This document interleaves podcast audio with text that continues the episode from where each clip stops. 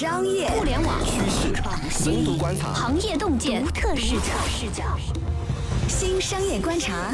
和你聊聊商业圈里的那些事儿。本节目由三十六克高低传媒联合出品。大家好，欢迎收听这一期的新商业观察，我是三十六氪的深度报道主编杨轩。这期呢，想跟大家聊一聊，说微信小程序是不是被高估了？这期我邀请到了三十六氪深度报道部的两位记者孙然和高哥来一起聊聊这个话题。其实聊这个话题啊，有一个挺有意思的 timing，就是说腾讯不久前刚刚发布了它的第三季度财报，然后这个呢是一个非常关键的财报，因为腾讯最近半年大半年吧，已经股价从四百七十多块钱下跌到了二百八十块钱左右，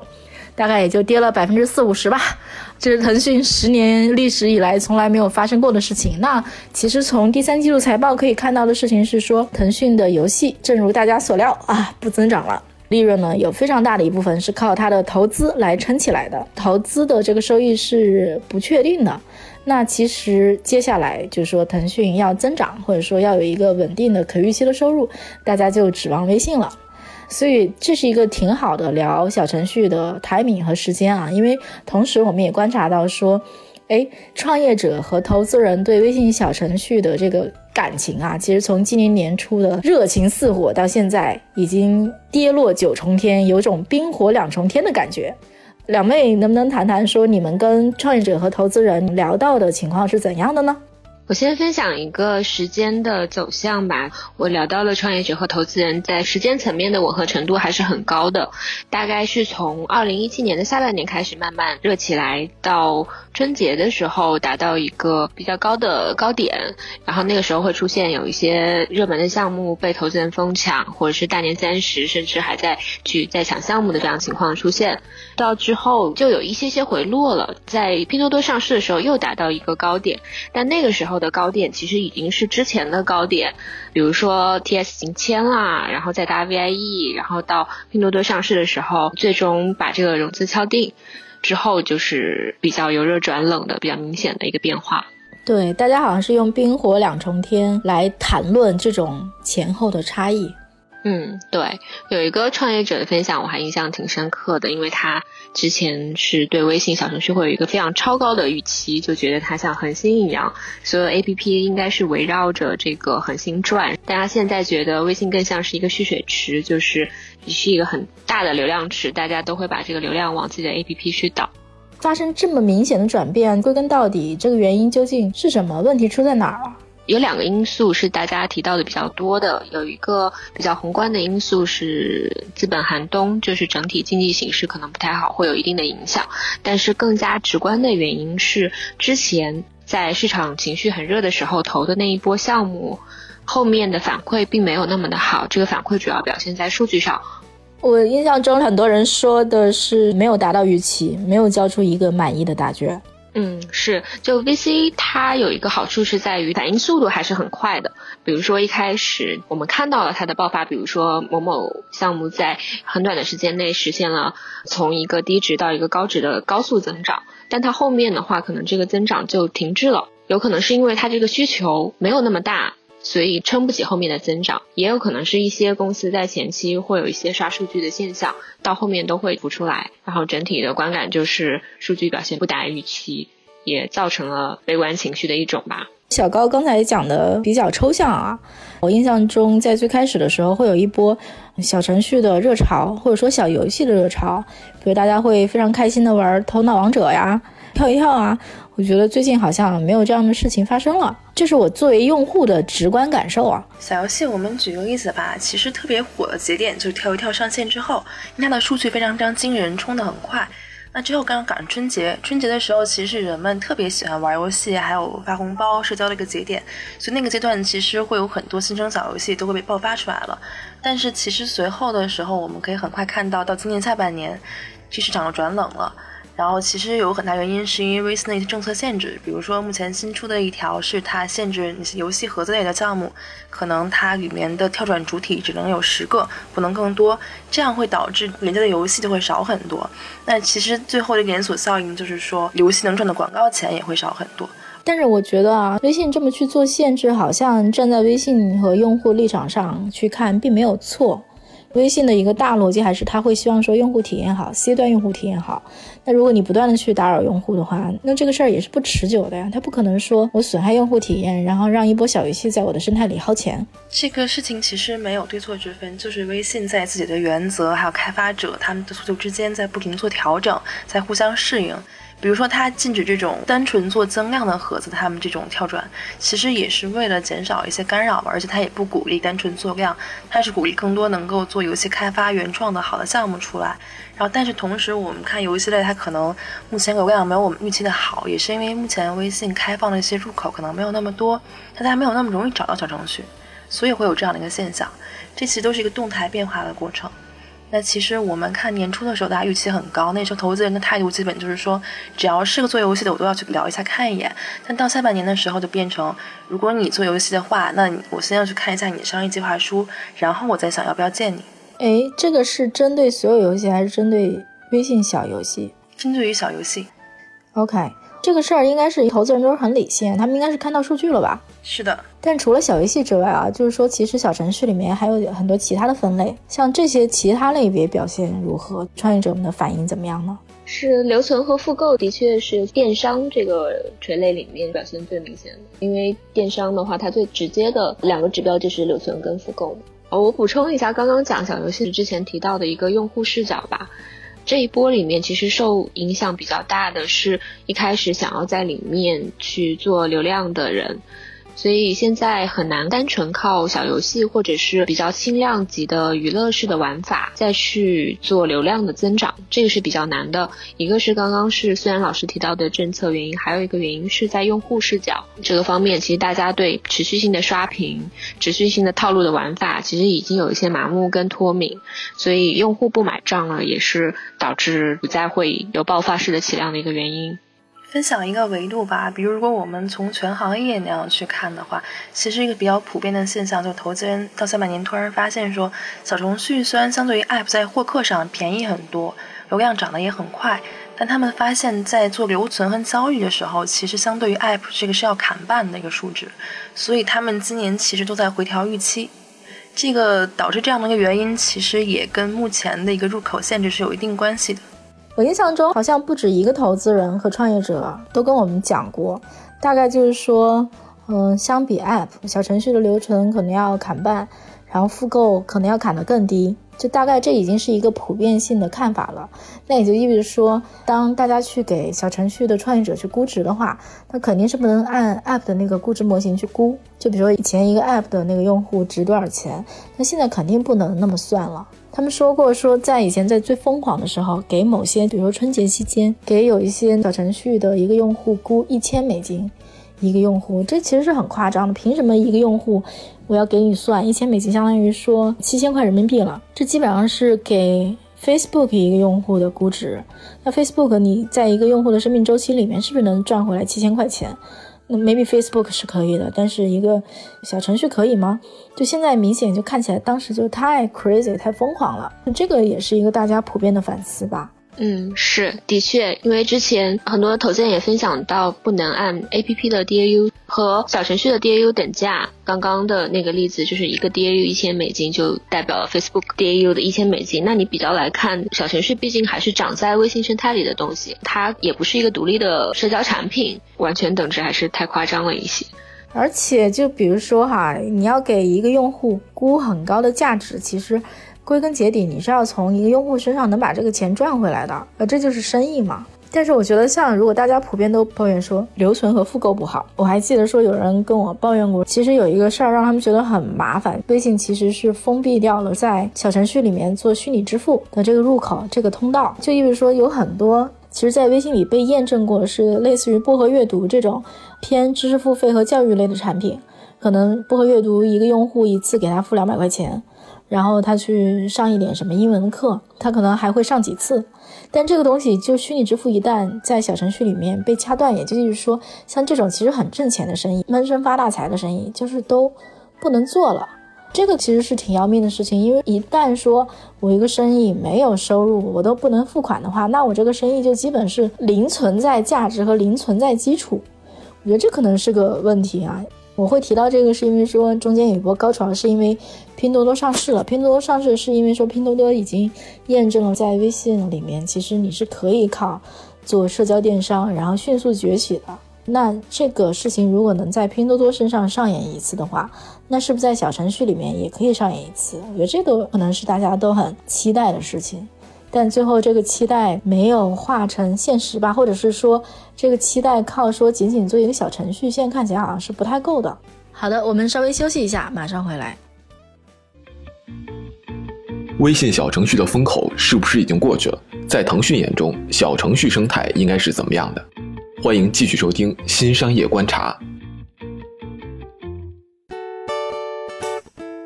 好的，欢迎继续收听《新商业观察》。这一期呢，我们聊聊有关微信小程序是不是被高估了。我是杨轩，对面是三十六氪的两位资深记者孙然和高哥。虚拟支付，我再补充一点，其实不是刚刚讲的说完全没有办法，这个事儿不能做了，而是说做的可能会增加一些门槛。比如说知识付费类的小程序，我聊到很多会用 H 五在做支付。那这个能做还是能做，付费也可以，但是就是说这个摩擦力的问题，每一点点小的摩擦力，每一点点这个跳转之间，让用户感觉到，哎，为什么这个流程这么的不顺畅？那你可能就会流失掉一个用户，看起来是一个小问题，那其实还是一点一点的阻力的累加吧。关于这个虚拟支付，补充一个观察维度吧。就比方说，这个事情其实主要影响的是一些苹果用户，因为苹果和微信在这个分成上没有谈妥。但对于安卓机，其实还 OK。这是我以前跟那种做知识付费的人聊天的时候聊到的，他们会说，付费意愿最高的其实就是苹果用户。所以看起来你只是掐掉了一个小比例的用户，但其实你掐掉的是付费意愿最高的用户。挺要命的，你好像掐掉百分之二十的用户，但其实你可能掐掉是百分之五十甚至百分之八十的收入。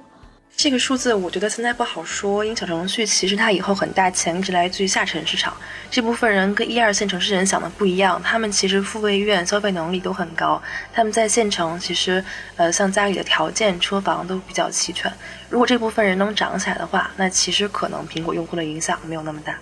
那其实我们刚才聊的都是创业者和投资人视角。这个事儿可能归根结底啊，可能也比较缺位的一个声音，就是说微信究竟怎么想？因为当我们在聊留存和复购的时候，我们说的是说站在创业者视角，但可能微信其实并不希望大家去做留存和复购。微信希望大家，那是不是说创业者们对微信小程序的理解就完全的错了？还是说张小龙对这件事情的理解错了？我觉得这是一个可以提出的问题。微信的态度一直都是比较慢和克制的。比如说，当这个生态出现一些问题的时候，我觉得微信的态度大部分情况下是一刀切的，他会用相对来说克制的政策或者是方案，限制掉了坏者的同时，其实也限制了可能比较想要在这个生态里做一些事情的创业者。其实是一个很有意思的话题。当有一部分创业者很希望在微信生态里面做一些什么事情的时候，他们的诉求到底会不会被微信满足？那我们其实听到两种比较极端的声音，一种是比较乐观的，他觉得说微信是按照自己的节奏在释放自己的能力，然后这些能力会按照他的一个时间表有序的去释放出来。那现在这个程度，他们可能觉得还释放到三分之一或者是不到一半，那会不会明年这些他们所期望的能力会逐步逐步的释放出来？这是一个比较乐观的态度，那还有一个比较悲观的态度是肯定不会释放，因为用户不会站在商家或者是自媒体或者是其他什么样的角色去考虑这个问题。微信永远考虑的问题是用户，就是用户怎么样不被打扰。那其实我们刚刚聊到的很多话题里面，包括摩擦力的问题，都会和用户打扰多多少少有一些关系。那从这个视角来考虑，他们所希望开放的能力，就并不是按照这个时间表去推进，而是。从始至终就不会开放，那这事儿我觉得还挺有趣的啊，就是说大家都在猜微信怎么想，但是微信也不出来说自己怎么想，可能没想清楚吧。其实最直接的一个问题就是入口，我们就在入口这个层面去考虑微信会开放哪些入口和不会开放哪些入口。那我觉得其实朋友圈和底部菜单栏是比较不会开放的入口，很多创业者就寄希望于搜一搜看一看那个列表。本来小程序也是在那个列表中，很多人就在想说，能不能把小程序的优先级提得更高一点。嗯，其实打开小程序 tag 的话，你会发现说，第一个是叫附近的小程序。其实有一种声音是说，微信其实是不希望创业者们坐在微信的池子里给自己薅流量。微信会希望说，哎，我通过小程序这个东西，尤其是说去做线下，然后去拓展我的用户量和用户跟线下相关联的这个场景。我觉得，当我们提到说，附近的小程序，或者说线下的时候，我第一涌入脑海中的各种什么饭馆、咖啡馆、什么电影票，它都是跟商业消费有关系的。那当一旦涉及到商业的话，微信的能力或者说腾讯的能力跟阿里的能力比怎么样？因为大家都会非常模糊的说，微信或者说腾讯没有那么强烈的服务商家的基因，但阿里做了很长时间，他们很懂这是怎么回事儿。但是腾讯现在自己也提说，我要从消费互联网转向产业互联网嘛？那这个东西我觉得还是一个挺值得寻味或者挺值得去看一看的东西。你刚刚说的非常对啊，就是线下很多都是跟交易会密切相关，然后这个不仅涉及到小程序，还涉及到微信支付。那阿里那边就是支付宝。和支付宝小程序有一个比较有意思的逻辑，就是，嗯，小程序支付宝的本地生活能力能够帮助它更好的去推支付宝小程序，但是这个逻辑在微信上面是反过来的，就是微信小程序能够更好的帮它触达到线下的职业商家，所以我觉得这个还是跟用户的使用习惯会有关系。其实这种作为就相当于满足了微信的一种目的，那就是把原本不属于微信的流量，来自于线下的客户拉成我微信的用户。而且其实我之前有跟一个做餐饮的朋友交流过，他们家会发现说，他通过小程序然后导到公众号做广告，这样来的一个获客的成本，其实要远远低于普通的这种投放的一个广告的一个成本，所以转化率还是蛮高的。点开了我自己的这个我附近的小程序，我不怎么点开这个按钮，为什么？我觉得基本用不上。为什么基本用不上？因为基本不好用。我觉得做线下其实还是挺难的一个事儿啊。如果我是微信的话，我可能会把大的、最高频的先做好，比如说有开发能力或者愿意付这个费的，用的比较高频的，而且以及没有太被满足的，我可能就会先用附近的小程序把它 cover 掉。如果要 cover 掉附近的餐馆，我甚至都觉得说可能不太好做，因为大家已经习惯用大众点评了，那我为什么要用附近的小程序，对吧？其实，在这个事情里面，最值得关注的是微信的视角，就是微信它在线下是支持，就是小程序直接通过扫码这个动作关注到公众号，但这个事情在线上是不支持的，你在线上没有办法通过小程序关注到这个公众号。为什么要线上有一个人为的隔断，而线下却是支持的呢？其实还挺有意思的。这就回到我们刚才其实提到过一个话题啊，说。微信其实不太希望微信公众号里面有很多乱七八糟的僵尸号。我觉得这些僵尸号里面其实有一些都是商家的好，我其实并不想关注他们，